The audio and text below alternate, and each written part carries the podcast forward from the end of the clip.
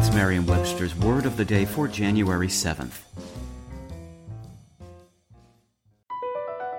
BP added more than $70 billion to the U.S. economy in 2022.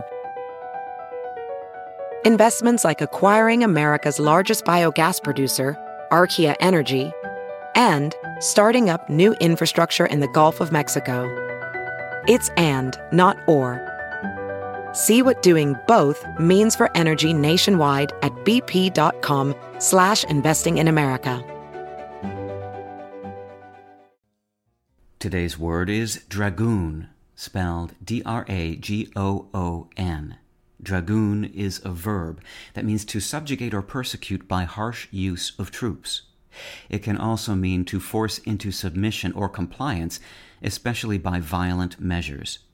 Here's the word used in a sentence from the Boston Globe by Don Aucoin.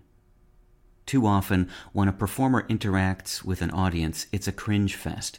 At best awkward, at worst humiliating for the poor spectator dragooned into serving as a prop. A dragoon was a mounted European infantryman of the 17th and 18th centuries, armed with a firearm called by the same name. No arm twisting should be needed to get you to believe that the firearm's name, which came to English from French, is derived from its semblance to a fire breathing dragon when fired. History has recorded the dragonish nature of the dragoons who persecuted the French Protestants in the 17th century during the reign of Louis XIV.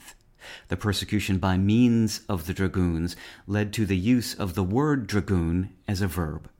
With your word of the day, I'm Peter Sokolowski.